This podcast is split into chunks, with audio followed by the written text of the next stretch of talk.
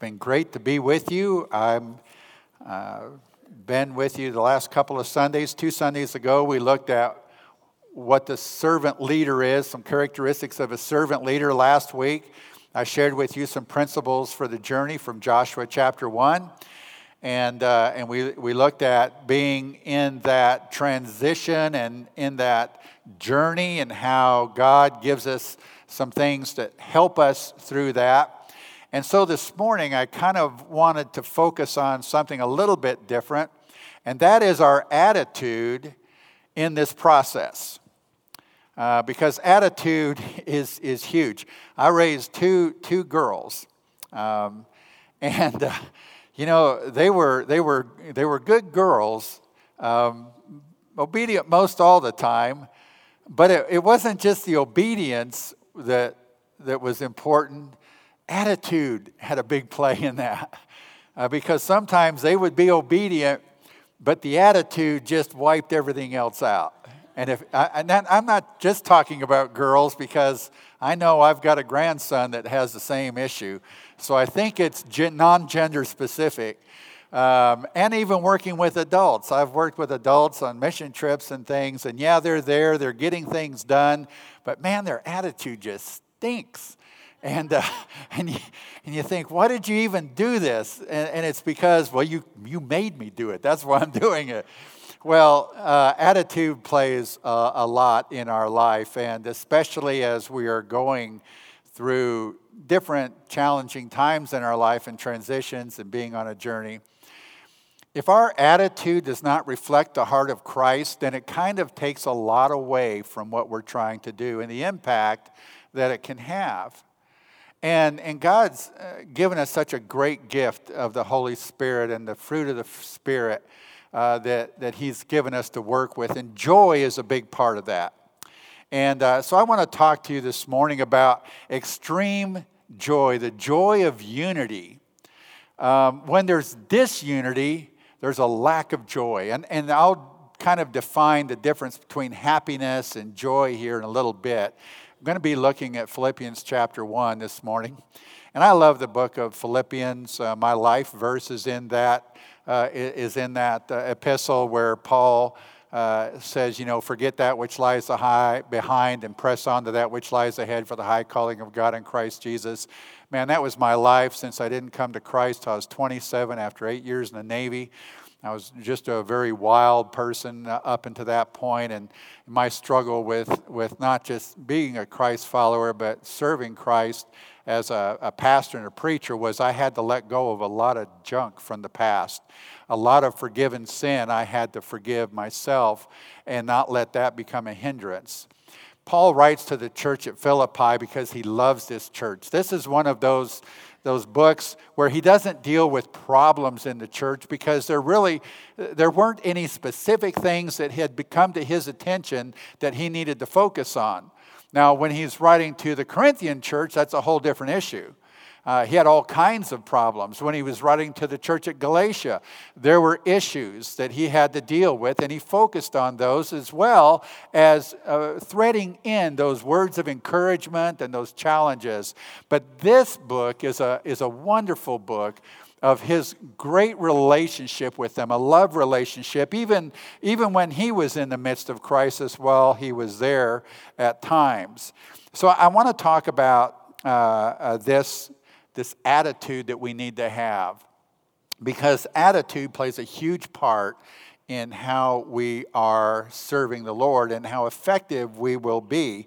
And uh, and the attitude or the, the joy of being unity. Again, when there's there's problems, when there's uh, disconnect, when there's tension, there's not unity, and the joy of the Lord really does not have the freedom to come out. And, and by the way, uh, you have all the fruit of the Spirit, because you have the Holy Spirit in you if you've trusted Christ as your Savior and Lord. It's there. It's not an issue of what God wants to do in and through you. It's an issue of how you're going to allow Him to do it. And if all the other stuff of life gets in the way of the fruit of the Spirit flowing through you, then you're not being as effective for the kingdom. And that means that a lot of times we have to throw away our own wants, desires, our own agendas, our own feelings. We need to reconcile where reconciliation needs to take place. We need to be forgiving where forgiveness needs to take place. We need to move intentionally toward that so that the joy of the Lord will flow freely through us and impact and influence the lives of those around us. Norman Vincent Peale said, he said, problems are a part of life. All of us are going to have problems right up to the moment we die, and some of you are going to have problems after you die. And I thought that was that was pretty good. Uh, you know, people don't just listen to what we're saying. They look at us and perceive things from that. D L. Moody, um, when he was teaching a class of young preachers about preaching, uh, was explaining this concept to them. And he said, now, men, when you're preaching about grace and God's love and redemption and the hope of eternal life and, and God's kingdom and heaven, he said, when you're preaching on that, man, let your face light up. You know, show the excitement, show the, the anticipation of what that life is going to be. He said, on the other hand, when you speak about hell, well, your normal faces will do.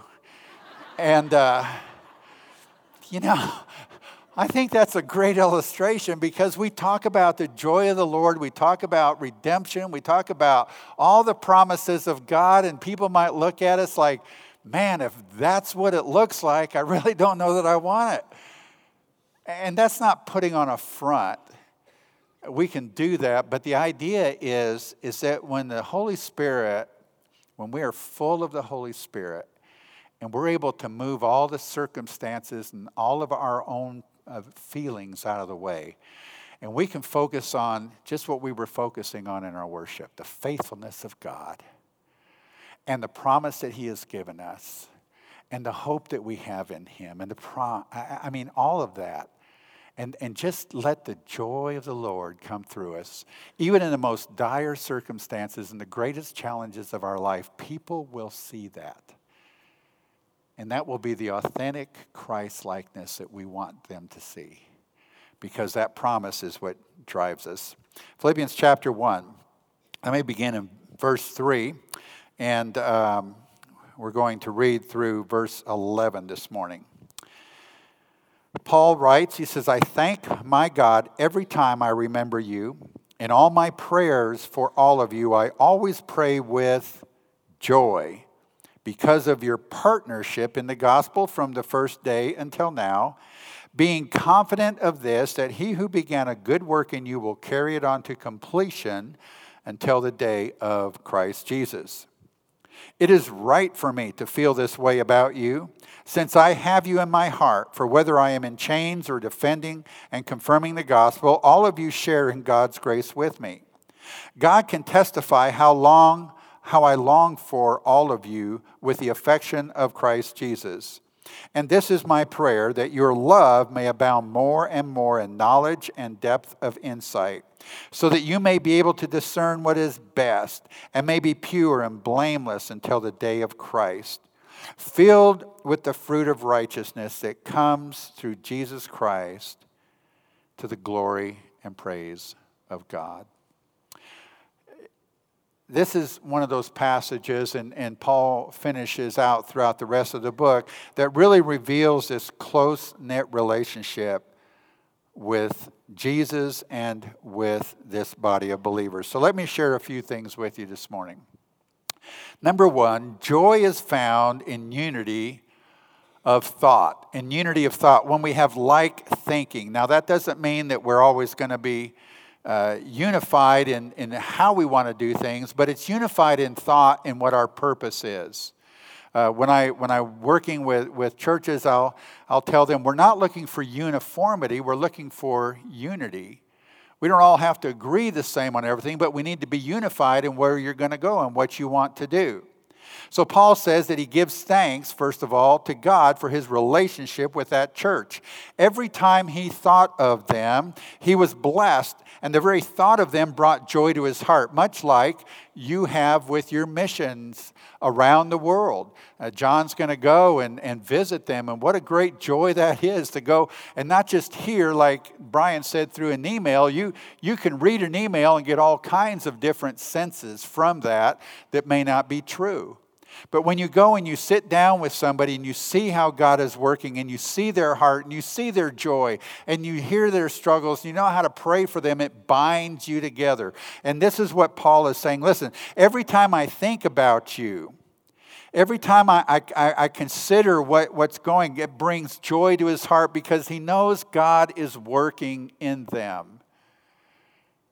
It's the same with any ministry partner that you have. And I love this passage because when he says that I thank my God every time to remember you in all my prayers for you, uh, always praying with joy because of your partnership in the gospel. Notice the focus. The partnership that they have is for the good news of Jesus Christ. That's where they come together. That's the unity. That's where they can serve together, walk together, sacrifice together, where they can go out and proclaim the word of Jesus Christ together. They can see people come to faith in Christ. It's the unity of the gospel. In fact, at the church that I had started, after we started, I, instead of talking about membership, I really focused more on partnership. And the reason I did that was because I, I shared with my leadership. I said, listen, I was part, uh, I was a member of the North American Hunting Club. And I was a member because I, I paid a hundred bucks for a lifetime membership. And it gave me a magazine every, every month. And it gave me access to sales pitches and sometimes things that they sent me that I could check out. And it didn't matter. I had no participation after I gave my hundred bucks, but I was a member. Partnership is quite different. Partnership means that you have dual responsibility. You walk together. You're accountable to one another. You're on the same mission. Everybody's involved. You're walking hand in hand. And you're working together for the kingdom of God. And that's why I love this. In fact, for the association, I'm uh, director for Central Baptist Association. Our, our uh, statement is that we are partner, church, partner churches serving Christ together for His glory alone. We're not member churches, we are partner churches. And that's what I love about this. It's unity of thought. Uh, they have the same idea. And he says, secondly, that he prays for them with joy. Paul's prayers are for the Philippian church. They were different from his prayers for some of the other churches where, like you know, when you hear about things that are struggling, you're on your knees in tears praying for God to do something or do anything to fix a situation. Paul was able to pray for them with joy about what God was doing, but how they were responding to it and how they were serving God and how, how God was being glorified through what was taking place. Paul play, prayed a little differently for the Corinthian church and for the church at Galatia. I think it's important that we understand something here, though. Paul wasn't promoting mere happiness of pleasure. He encouraged joy, and there is a great difference between happiness and joy. Happiness is dependent upon circumstances. Uh, when I, if I have a choice and, and I sit down to a, to a dinner, and there's my wife's fried chicken and mashed potatoes and chicken gravy and corn, I'm a happy man. If I sit down and there's a plate of lima beans and liver, the joy, the joy goes out the window. I mean, and then we need marriage counseling from that point because she she knows after forty-four years not to give that to me. We see that, as I said, with with uh, with people. When they're doing what they want, they're getting what they want, they're happy. If they don't get what they want, they're not happy, and pretty much everybody knows it. And it's not always something that they express, but it's their demeanor, it's their face, it's how they respond to things. That's happiness. Joy is there consistently and constantly. And joy is never taken away by circumstances. That's why when we read about Paul's time in prison, he and Silas are in, in the dungeon down there in Philippi, and they're singing praises to God. We read about stories from missionaries uh, who were in, in persecuted situations, temptations, and they still have the joy of the Lord. Uh, I have a, a friend, and, and I don't know if some of you maybe remember her, but Janice Peterson used to be a member of this church back in the, the eighties. Uh, she was a member of my church out at Teharis uh, when I went to pastor there. And Janice uh, was diagnosed with M S. And she was ambulatory. She went on a number of mission trips over the years. But her M S was progressive aggressive. And so within just a few years, she had gotten where she was wheelchair bound. And we would take her down. She was a, a single lady. Her husband uh, had died. And, and we would take her down to the hospital and sit with, their, with her in the emergency room. And she just went through exacerbations and the pain and the suffering through rehabs. And I mean, it, it was just a very, very difficult time. She was put in a rehab center one time, and, and I went to see her and, and uh, visit with her, and she said, you know, uh, the counselors and, and the psychologists here just are struggling. And I said, "What's why, Janice?" She said, "Because they don't understand that I have joy in my heart from Christ. And I and they think I should be depressed and I should be suicidal and I should be all this." She said, they, they can't seem to grasp the fact that I'm okay because I know Christ and I know where I'm going." She was a great witness for the Lord. Happiness is quite different from having joy in your life. Joy is independent of your circumstances. Joy is a confidence built on a relationship through Christ.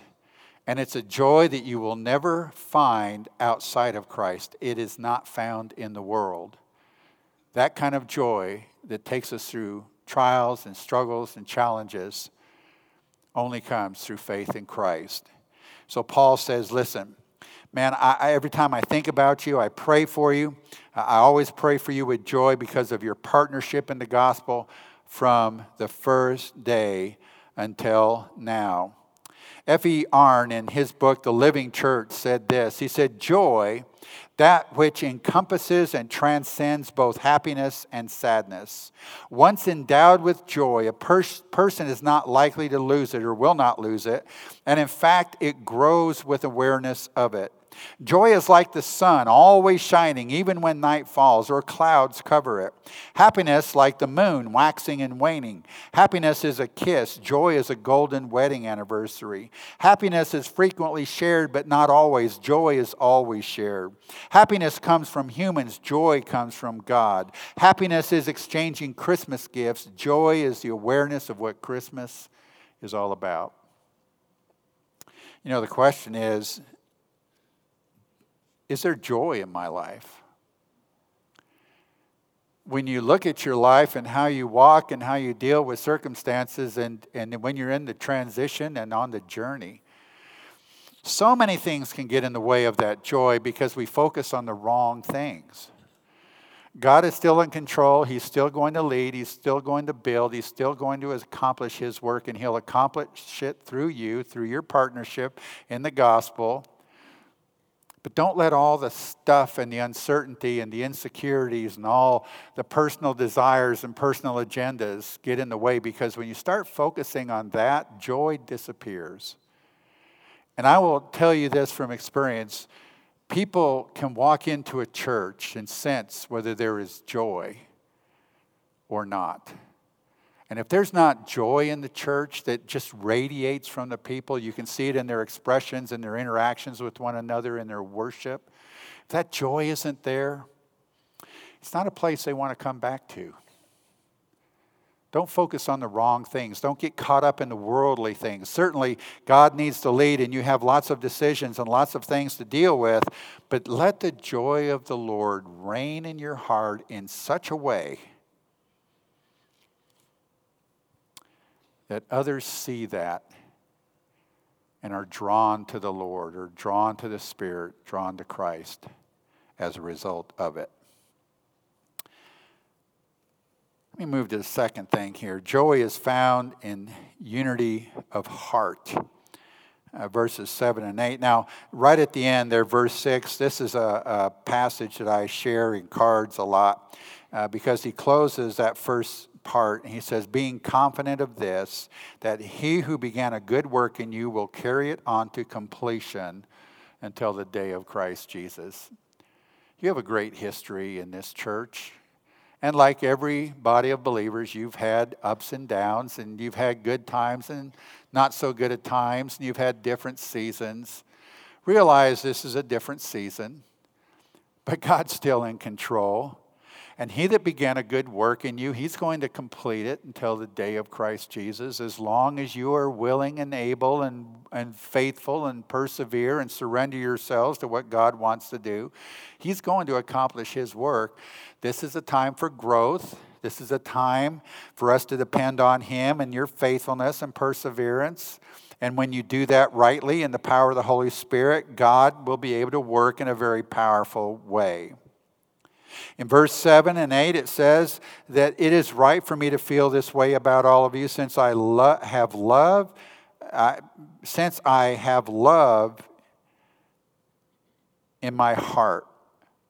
For whether I am in chains or defending and confirming the gospel, all of you share in God's grace with me. As you send um, missionaries out, as John goes out and visits with them, that's representative of this body of Christ. He has love in his heart for it. The word is cardia. And, and it has the idea that, that there's a very intimate relationship with them. Uh, Paul shares with passion their partnership with him in spreading the gospel. Uh, I want I want you to know that uh, that it, you as ministering in this community, when you share the gospel, when you're out seeking to meet needs, when you're ministering, you represent Hoffmantown Church. You represent Christ first. But you also represent this body. And how you represent the body will either open or close doors for the gospel to be preached and shared, for ministry to take place. We never want the community that we're seeking to serve to think that we're just doing it because we have to do it or because somebody expects us to do it. Again, if the joy of the Lord is in your heart, it's going to make a dramatic difference in how they receive you and how the Holy Spirit is going to be able to work through you, because it's going to be authentic Christ-likeness. And that's really one of the most powerful things that we can offer into our community. The second thing it says here is that Paul reveals how he longed for them with the affection of Christ. That word long for has the idea of intensity, craving something. It's the same word used by Paul in Romans one eleven, where he said, I long to see you so that I may impart to you some spiritual gift to make you strong. That's how, how tight a relationship he had. Uh, the other word used there is with the affection of Christ. And this is a word that denotes the lower region of the bowels. And it was regarded as the seat of affection and sympathy and compassion, as the heart is with us. Now, you wouldn't say, uh, I love you with all my bowels. Um, or you'd only say it once. I maybe just one time. And realize that's not. But you do say, I love you with my inmost being. It's the same idea. That's how uh, that's how relational it is. It's a very strong word to express, express compassion. Paul's love and compassion for them was the motivation for his yearning. He loved the Lord Jesus and loved the church at Philippi. If we love the church, who Christ is the head, if we love the church as Jesus loves his church, his bride, and we showed that love toward one another the way that Jesus showed love toward us through his sacrifice on the cross, what a difference that might make in how God works in us and through us to bring us to where we need to be and to where we need to go. Uh, when I when I look at Scripture, I like to really ask those questions, and and um, and there's really three points that I, I try to look at, and I, I don't always get this done. And, and you know, there's are those passages where when you get to them, you want to apply them everywhere else but yourself. But but I, I, I have to look at a passage three ways. One, it points me to God. It it points Him into my heart, into me. And I have to deal with what he's teaching. But then it has to point outward. So it's upward, inward, and outward. And every time you read Scripture, those ought to be the things that we're looking at. What does it say about God? What is God telling me as a result of what I see in him and hear from him? And what do I do with that to share that with someone else? And so when we're talking about this, it's not passive. It's not just saying, well, yeah, that's great. He had this great relationship with the church at Philippi. He has this relationship with you. God has this relationship. You have a relationship with one another. And in spite of anything else, the joy of the Lord needs to be there. The love of Christ needs to be evident to those who are looking from the outside in. In fact, there, there's even a thing going around the country now where there are professional um, spies that you can you can have a guy walk into your church. You pay him, I guess. I, I'd like this job. But you, you pay him to, to come in as a guest and go to the to the Bible studies and go to the worship service and then come back and give a critique. It's kind of like a, she, a secret shopper. I think it's a great job. So all you got to do is evaluate and criticize. I mean, how who can't do that, right? But if you look at, at your church and look at your life from the outside in and say, Lord, let me see what you're seeing. Let me see what others see so that I can, I can confess where I need to confess and change where I need to change. Where I can surrender, where I need to surrender, so that I can become more Christ-like, to have a greater impact in my life and in the life of others. Joy is found in unity of heart.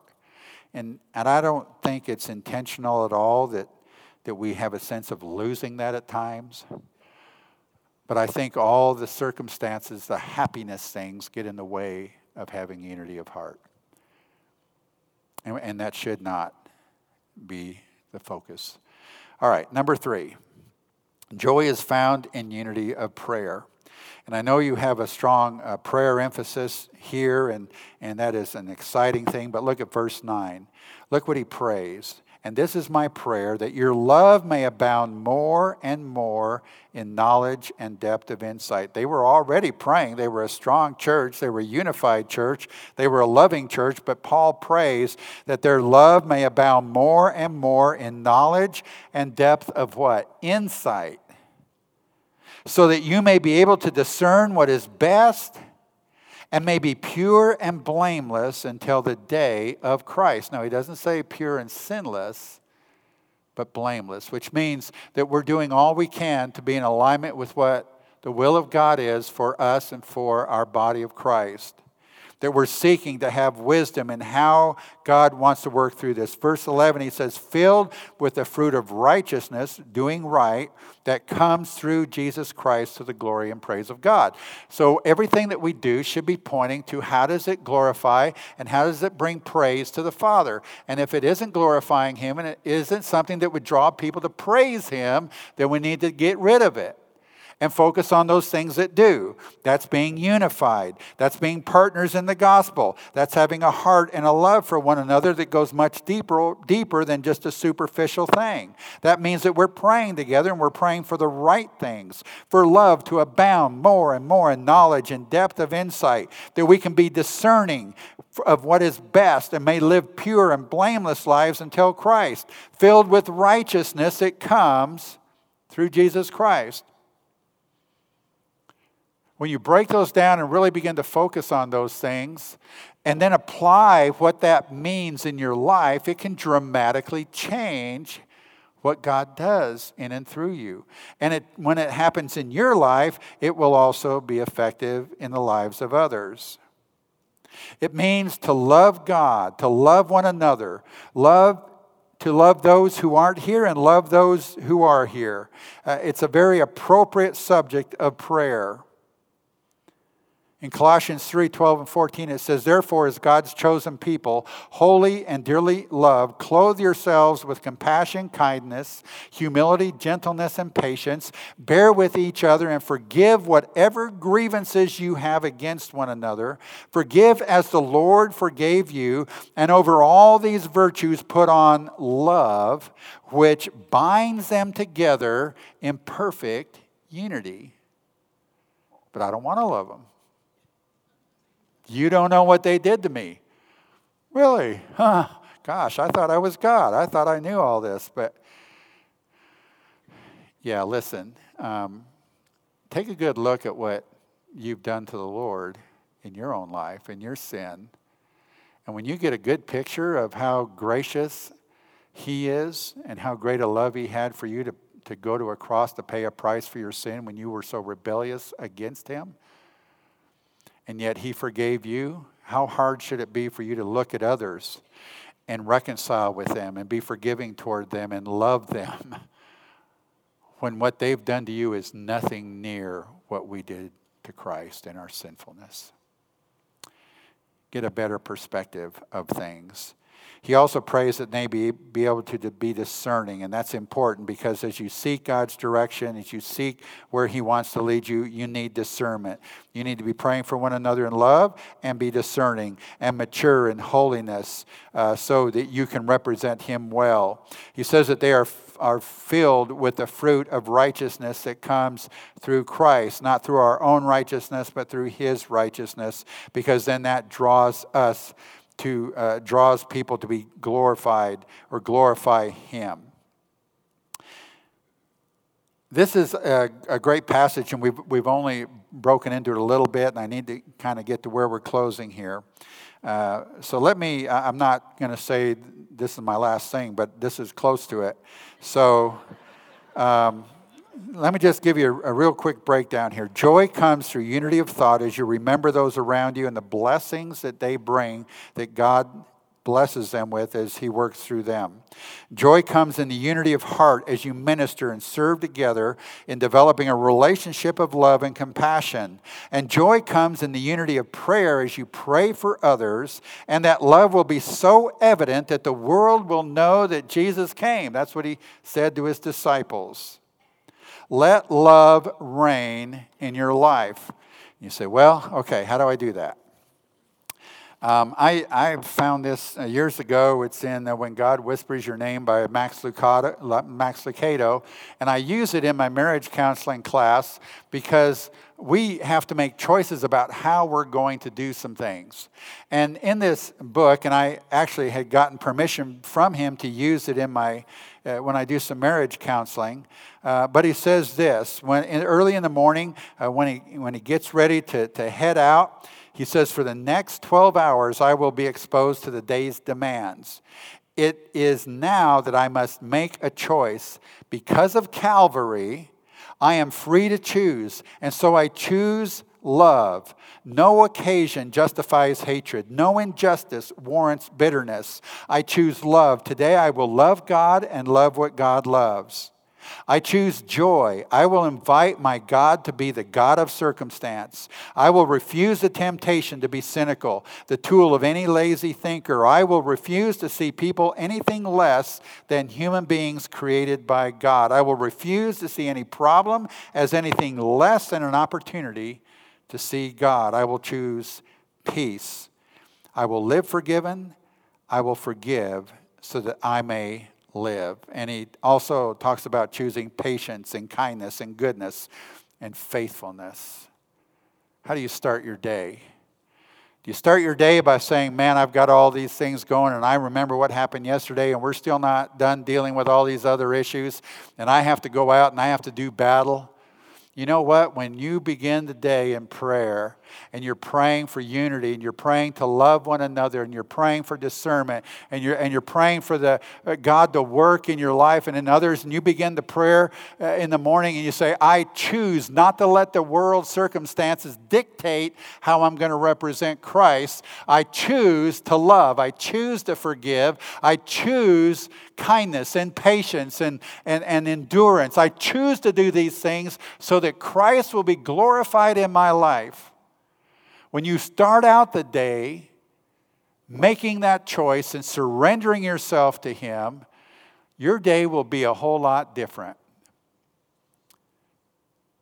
And you'll be able to look back at the day, and though you may not have done everything you wanted to or acted according to everything you desired to, you'll be able to look back and give God thanks and give Him glory that He gave you the ability to overcome so many circumstances and even in the midst of those, be a reflection of, of who Jesus Christ really is in you and through you. Well, the joy of the Lord is something that we need in our life that unifies us and brings us together, because we focus on the eternal and on the kingdom, not on the earthly and on the fleshly. Let the joy of the Lord radiate through you in such a way that people really see a true picture of who Jesus Christ is. Let's bow our heads for a moment. If you're here this morning and you're not really grasping what I'm talking about as far as a relationship with Jesus, the scripture is very clear that we are sinners, and our sin has separated us from Christ. There is a great gap, and that great gap has, has left us without any hope in the world. And, and if we die, we will not be with him in eternity. We'll be separated from him, and we'll be in hell for eternity. But Jesus came to earth to fix that problem. He went to a cross to pay the price for our sin we couldn't pay. He overcame sin and death through his resurrection. And he gave us that promise that if, if we will believe in him, and if we will confess our sin and turn from it and ask him to come into our life and forgive us of our sin, that he will make us new creations. And it's a very simple thing to agree with God about what he already knows about us, that we're sinners. And you can you just simply say, Lord, I know I'm a sinner. I've done things wrong. I want to have a relationship with you. I want to turn from my sin and follow Christ. I absolutely believe that he died on the cross, and that was sufficient to pay the price for my sin. And but he rose from the grave, and he opened up the kingdom of heaven, and I want to receive his forgiveness. I want a new life. I want eternal life. Please give that to me. And he will do that. Believer, get a good picture of your life right now in relationship, your personal relationship with the Lord, uh, how, what your life looks like as you relate to others. Pray to be a partner in the gospel ministry. Pray to have joy of the Lord, which will bring unity to the body. And pray for discernment and, and love, and for Christ to be glorified in your life. And put away the things of this world and let Christ be lifted up. And then watch what God does in changing you, and in changing and working and growing his body.